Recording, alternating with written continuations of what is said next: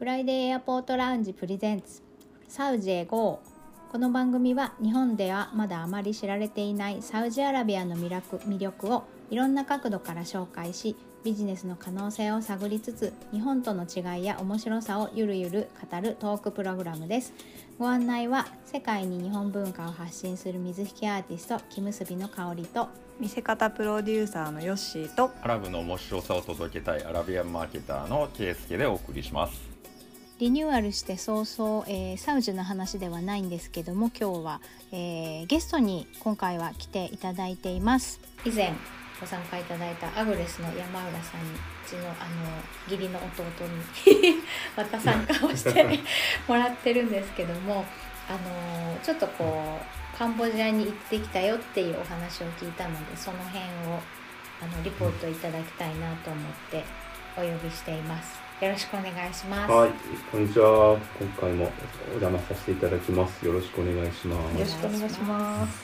はい、そして、えーと、ちょっと本題に入る前にこの間 C 社のねお話を少ししたんですけど実は山浦さん C 社持ってるっていう 話を聞いて好きです、はい、普通にインターネットで買わしてもらったやつなんですけど都内に今流行ってるようないくつかある C 社バー。の、オーナーさんと知り合いになりまして、うんうんうん。でその C 社バーの方にお勧めしてもらって、えー、この C 社を買わしてもらってですね。えーとまあ、一回この私の畑のある延山っていうところで、えー、野外高原 C 社というイベントをやりまして、うん、とにかく八ヶ岳を見上げながら草原で C 社をやる、えー、最高じゃないですか。そうですそうその仕事があったから経費であこれ言ったら怒られるかもしれないですけど あの C 社を落としたという感じになりました。は いなるほどですね。なんまあそれ以降はまあ、はい、自宅で管理してるっていう 管理っていうか楽しんでる。はい、また使う用事はありますけど。ああ、なるほどね。ありがとうございます。あでヨッシーもシーシャカフェこの間行ったんでね。行ってきました。まさかの家の近くにあって、そうなんですよ。行ってきました。どんな感じでした？印象は結構煙いなっていうのが煙？い煙。い なっていうのがありました、あとまあ別に私そんな都内とかに住んでるわけじゃないんで。郊外。郊外。ですね住宅地ベッドタウン。都内のベッドタウンに住んでる感じなんで、住宅地なのでいやお客さんいんのかなって思ってたんですけど。心配。でもね結構ね外国の方が住んでるエリアエリアなんで、ちょっとねいたのは顔の濃い方で。先客は。であとでも私と友達だけで、うんうん、でもう一人来ましたね。夜、うん、夜行ったんですけど。うんうん。うん。意外とお客さんの出入りはあると。うん浸透してくれば、まあリピーターになったらそこしかないなら必ず来てくれるのでそうですね。なるほどね。やっぱりあの都心部だけではなくて意外と広がってるみたいです。はい、そうですね。はい。こう地方でも最近よく聞きますね。流行ってる。やっぱそうなんね。そのオーナーさんが言われたのは、その C 社を C 社バーを開くための、コンサルみたいなのもやってるって話で、やっぱりやりたいと。やっぱり例えば田舎のその方が言われたのは北陸の石川なり富山なりっていうところで、そこに初めて1店舗まあ多分県に1個ぐらい今でもあるとは思うんですけども、うん、その地域になければもうそこにね、ね、集まるじゃないですか、うん、好きな人がいれば、うん、そうですね。そういうのをね、まあ、その広げていくっていうできれば、あん。まりお年寄り地域多い地域だともうあの C 社あのパイプを見ただけでなん。か悪いものみたいなイメージも多しろ多あので、はい、イメージ悪い方向でのドラッグの親戚ぐらいになります。ドラッグの親戚、そうですよね。なるほど。っていう感じで C 社レポートでした。はい、ありがとうございます。で今日今日のあの本題はですね。山浦さんがあのコロナ明けて初カンボジア行ってきたのでそのお話を伺いたいなと思ってるんですけど、そうなんです。はい、あのコロナそうですよね、2年ぶりですよね。で、えっ、ー、とコロナ前と後とでどんな感じであのカンボジア変わったかなってその実感どんな感じだったかなっていうのが聞きたいなと思って。なんかすごい IT 化が進んでるとか、はい、例えばすごい便利になってたこととかすごい逆に不便になってたこととか、はい。はい、そういうのどんな感じでした、はい。そうは言ったらやっぱり2年なので、うん、何が大きく変わるっていうとそどこまで変わったのかなっていうところがあるんですけども、うん、一つ自分の中で大きく変わったところで言うと、うん、これも IT もへったくれも全然関係ないんですけども、トゥクトゥクってあるじゃないですか。トゥクトゥクがあ私ちょうど2020年の3月の上旬に10日間ぐらい行ってたんですけども、ギリギリですね、あのコロナの。時に行ってたんですけどもその時トゥクトゥクはカンボジアの主に言われるトゥクトゥクっていうのはバイクで引っ張るタイプのトゥクトゥクなんですよね。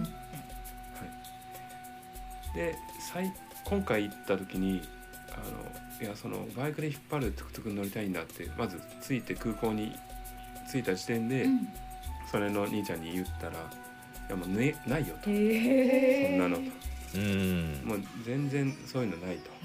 主流は今何ですか？あそうなの。今普通に三輪車、まあ三輪のトゥクトゥクで、あのバイクで引っ張るのは本当にバイクで牽引してる感じがするんですけども、はい。あの今のトゥクトゥクはもう完全に一体型というかですね、してるんですよね。でそれがなんか、あのバイクで引っ張る方はあ2人乗りあ4人乗りなんですけど、うんうん、三輪三輪車は2人しか乗れない。とかちょっと微妙な違いがありまして。でもやっぱりその IT とかっていう部分で言うと、うん、あの東南アジアあの、まあ、日本で言うっていうより欧米でいうアメリカでいうウーバーみたいなサービスが、うん、まあ、東南アジア今全般的にグラブっていうサービスであるとか、うん。あのまあ、アプリですよね。グラブであるとか、はい、うん、パスアップっていうものがありましてですね、うん、それで要はあ近近くのトゥクトゥクが今どこにいて何分で来るみたいなのが一瞬で、う。ん、アプリ上で分かって、で、えーと、その人要は目的地ももうアプリ上で決めて、決めた瞬間にいくらだよって出るんですね。なんで今までだと交渉ですよね。ここに、うん、ここに行きたいんだけどいくらって言われて、うん、5ドルって言われて「なわけあるか?」って言って2ドルで十分やろみたいな話で「いやいやじゃあ頼む頼むよ。3ドルで」みたいな「分かった分かった」みたいな、うん、なんかそういう交渉が絶対あるんですけども、うん、もう今は交渉いらず、でもうあの乗ってもう逆に無言でも目的地は相手に伝わってるんで。勝手に行ってもう出てる数字を払うみたいなことが当たり前になってきて、まあこれだけを見ると、まあ、観光客からしたら、まあ、なんかぼったくられもしないし、素敵だなって思うんですけどやっぱ過去を知ってる自分からするとべらぼうに安いんですよ。そうなんだ。逆に逆に言えば今までどんだけぼったくられてやってるか、この距離1ドルで行ってくれるんですか？みたいな。昔の子たち5ドルって言ってましたよ。5倍 っていうのがあって逆に申し訳ない気持ちで必ずなんかチップ的にちょっと多めに払って今回は帰ってきましたけど。うんうん、なんかそれぐらいなんか違和感を感じましたね。その時一つにしても。まあ多分2年前からグラブはあったとは思うんですけど自分がちゃんと把握その時はまだしてなかったんでっていうのはあるんですけど。でも結果的にやっぱりその結果的にはそのバイクで引っ張るタイプのトゥクトゥクもあったんですけどまだ残ってる、ごく少数。でそれを一生懸命捕まえて乗った んです あのもうそうもうあいつらしかいないんだよね。もうで昔は、まあ、ベトナムとかは多分イメージあると思うんですけど、うん、バイクタクシー、うん、カンボジアでいうとモトドップって言ったりするんですけど、バイクタクシーはもうほぼ皆無。僕法律が法律が変わったとかそういうこと？そんなに一気に全部変わ厳密に言えば、多分変わった部分はあるのかなって思うんですけどちょっと今回そこまでの情報は得れなくてもう元トップはほぼいなくなったと、うん、っていうのでもう正直昔だったら手挙げてちょっとあの元元ってバイクって意味なんですけど、うんうん、元って言ったら5人ぐらい振り返って おお俺俺みたいな感じだったんですけど。お客の取り合いが。いや多分元って言っても多分誰も振り返らんみたいな。へうえん。すごいタイムスリッパーかみたいな感じで思われるえーそれ結構大きい変化じゃないですか？いやいやもうね。ちょっとショックでしたねあ私それだけ切り取ったら日本より便利じゃんね。そうですね、うん。ウーバーがウーバーがない日本はねねえ。かなり。まああの、うん。タクシータクシー配車アプリはまああるとは思うんですけども、で運転手さんに今だにねなんかその場で調べてみたいな。あー。言ってその場で運転手さんを調べてとかうねんそのナビナビにロックあのねね入力して。うん。うん、なんかねだからみんなあの彼らも携帯、うん。まあ、iPhone というかスマホというかそうかそうか。を持っていて、それでもうつながっている、うん。目的地までつながっていて値段もつながっているのでぼったくりようがないし、みたいな。うんうん。ケイスケさんもねサウジ行った時にもともとはこう交渉しながらタクシーに乗る文化だったのが、はい。ね、配車タクシー配車アプリですごい便利になったって言ってましたもんね。そうですね。もう今山原さんおっしゃったようなことがもう、ま、すごくよくわかります。前はだからあの僕もぼぼったくられてたあのはい過去がありますので。でもまあで相場そうですね。でもどうかな。もう2年前にはすでにそのウーバーとか、うん。えーカリームっていうようなは配車アプリがうん。すでにあったんですよ、うん。だからえっ、とえっとマレーシアよりはうん。全然まあタイミングとしては早いんですけれども、あカンボジアね。あごめんなさい。カンボジアそうそうそうですね、うん。うん。うん、うん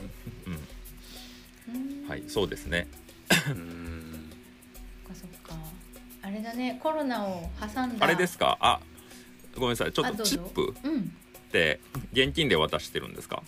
タクシーの。そうなんで支払い自体もおそのグラブってやつであれば、あクレジット登録してれば、うんうんあオンのライン決済。もうそれもうオンライン決済で終わるんですけども、ちょっとその時僕あのそのグラブであったりパスアップっていうそのアプリ自体をちゃんと使いこなしてなかったのとカード決済あーを登録をしてなかったんでその時はもう現金で、うん。あなるほど。はい、払ってまあなんかさいこれまあいきなり最後の話になるんですけど空港に向かう時に僕7時の飛行機に乗るのに、まあ遅くとも1時間半とか2時間まで前に着かなきゃいけなかったんですけど1時間ギリギリぐらいに着いたんですよ、まあ、それぐらい、あのーめちゃくちゃ空港までの道のりが混んでいて、うん。普通30分って出たあのーなんですか？時間の予測。時間が、はい。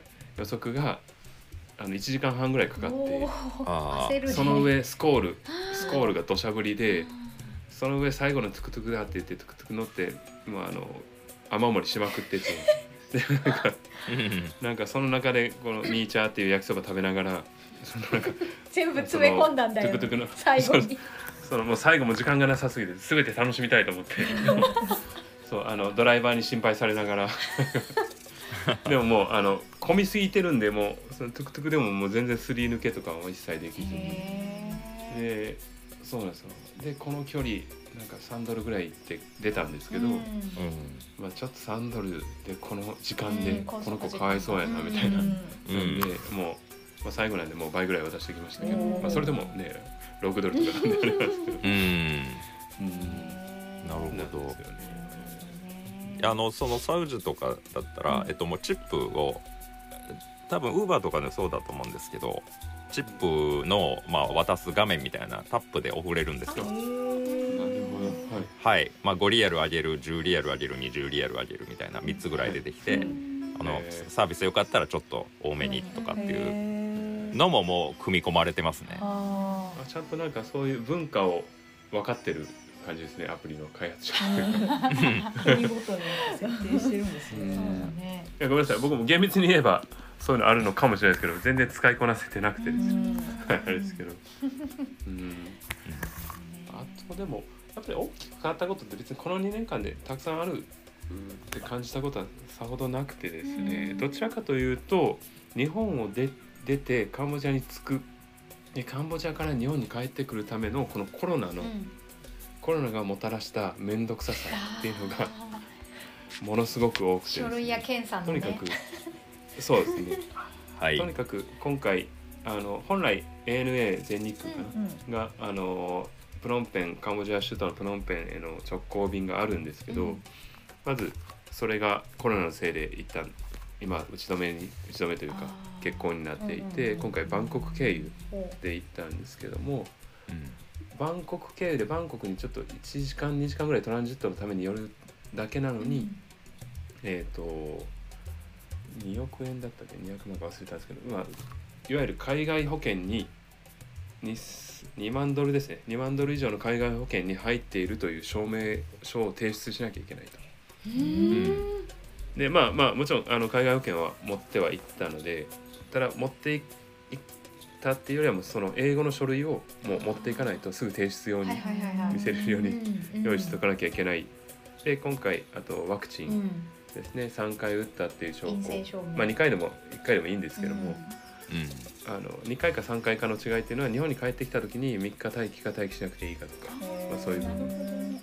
あワクチン証明。あちらで空港ワクチンのうん3回打ったよっていう証明も全部英語でうん見せろって言われて「はい見せます」って言って見せてで帰ってくる時はあれですね、えーまず PCR 検査を現地でしたっていう証明書をうん。しなきゃいけない、うん。でそれをこれ日本の発行の MySOS というアプリがあるんですけども、あ健これ介さんよくは健介さんご存知。あそうですね。あの追跡ずっとされてました。そうそう。これにその証明書をこうの情報をインストールして、でなんかまあそれもね今回一緒に行った皆さんというかあの他の皆さんみんな初めてだったんでそれに登録というかやるのも一苦労して、うん。うん。あ何人ぐらいで行ったんですか？あの行ったのはあの僕自分で一人現地集合だったんで一人で行って一人で帰ってきたんですけど結局その現地でそういうやり取りっていうのはみんなで情報をこう共有しながら、うんうん。こうしないと現地であ日本帰った時空港でうんうんうんうん。足止め食らうよみたいなことをずっと共有していて、で結局実際帰ってきたら抗原検査を空港で受けると。うん。いいいやいや昨日私 PCR 受けましたやんみたいな思いはあるんですけども、うん。まあ、抗原検査を受ける列がもうざっと1,000人は並んでるなみたいな。成成田からだよね、いや今回羽田ですねそうなんだ。へえ、はい、わーってなってずっと並んでいてで受けました。でいろいろ書類もまた出しうんつつ、うん。抗原検査の結果がテレビであの教習所の合格発表みたいな 数字がうん。あなたの番号はこれですって言って、あるのでそれをこの番号が出たらあの外に出れる列に並んでくださいみたいな。へえでそれを説明してる人が日本人でもちろんわ僕たちは分かるんですけども外国人が全員そこでなんかもうあたふたしまくって、うん。あのうん。しててですね、うん。特に私の近くにいたインド人の団体が団なんか体よ意味が分からずに、うん。うん。うんあのなんか数字出てないのにあのこう列に並んでしまってでせっかくこうそうやっと出れるっていうところできて「いやあんた数字出てないでしょ」って言って弾かれてうん。何のことみたいな。でもそれを説明してる人が日本語しか話せないおばちゃんでうん。うんいや結局どうやねんみたいな。インド人があたふたしてるところがあまりにもちょっとかわいそうだったんで僕ずっとそこに貼ってですね 自分の数字が出るまで。で「いやあんたここ君がこれ持ってる数字をうんあそこにテレビに出るから、うん出たらここ並んでいいよっていうのを言って、うん。でそのインド人がその人たちにまた伝えてあないるほどね。うん。でまた違うまた違う外人が来て、うん。弾かれてて「いやあんたこの数字を」そう。ってこそれ何週間も何ヶ月もやってるならそろそろ学習しようよっていう感じはするけど。ね、うで僕がこう手伝ってるのを見て多分空港職員がああって気づいたのか英語やっとうん。英語喋れるそうな。うん。職員が配置されて僕がちょっと楽できる。うんごめんなさい。全然カンボジアの話ではないそんですけども。ことまだやってんだよね。そう。なんでまだちょっと大変というか面倒くさい部分はあるかななんか来、うん。まあまあ待機がないだけで今月ぐらいからそろそろ外国人観光客もあ来月かちょこっとずつ増やしていくみたいな国には絞るけども、観光客の受け入れをってね、言ってたからこっちから行くのも大変だけどそれだけどうでもいい関係ないところで苦労しなきゃいけないことが多分多いと思うから、うん。観光客の人たちが増えれば当たり前に英語を話せる人が最低でもその場に1人はいないとそれが日常茶飯事になるってことだから。うん。ねうん。困るよねっていう感うじで、ん。カンボジアに入る時は結構楽だったんですか？そうですね、うん。まあ入ってまあその BCR じゃない、えー、とワクチンを受けたよっていう証明を出して、うんうん。えーぐらいですかねあそのうん。証明はアプリで QR コードいやもう全部紙で。紙媒体でもうん。ん。サウジの方はアプリでしたよね確か。サウジですか？えっと空港で見せるのは紙でしたけどね。ああの入った後に全部アプリに登録するっていう。うん国内ではアプリで、うんうん。あの免疫保持してますよっていうのを、まあ、アアプリで証明できるんですけど、うんうんうんまあ、入国時は、まあ、紙紙で持って行った方がいいですね、うん。まあ、データでももちろんいいんですけど、紙の方がまあまあ確実かなと思います。そっかまだまだ大変ですね。あとはそんなにこうすごく逆に便利になってたこととかってありますか？まあ、今回行ったのがこういろんなツアーでいろいろ回ったっていうよりはちょっと仕事の部分で結構ガチガチに固められたスケジュールだったので、あの何が便利になったっていうほど明確にはあパッと出ないんですけど、うん。逆に言えばあんまり変わってないので安心ししてよかったっていう。あ あ、の、みんなあの市場に行けば、うん。はい。あのみんなマスクしてたりとか消毒したりみたいな日本みたいなああいう感じはないですか？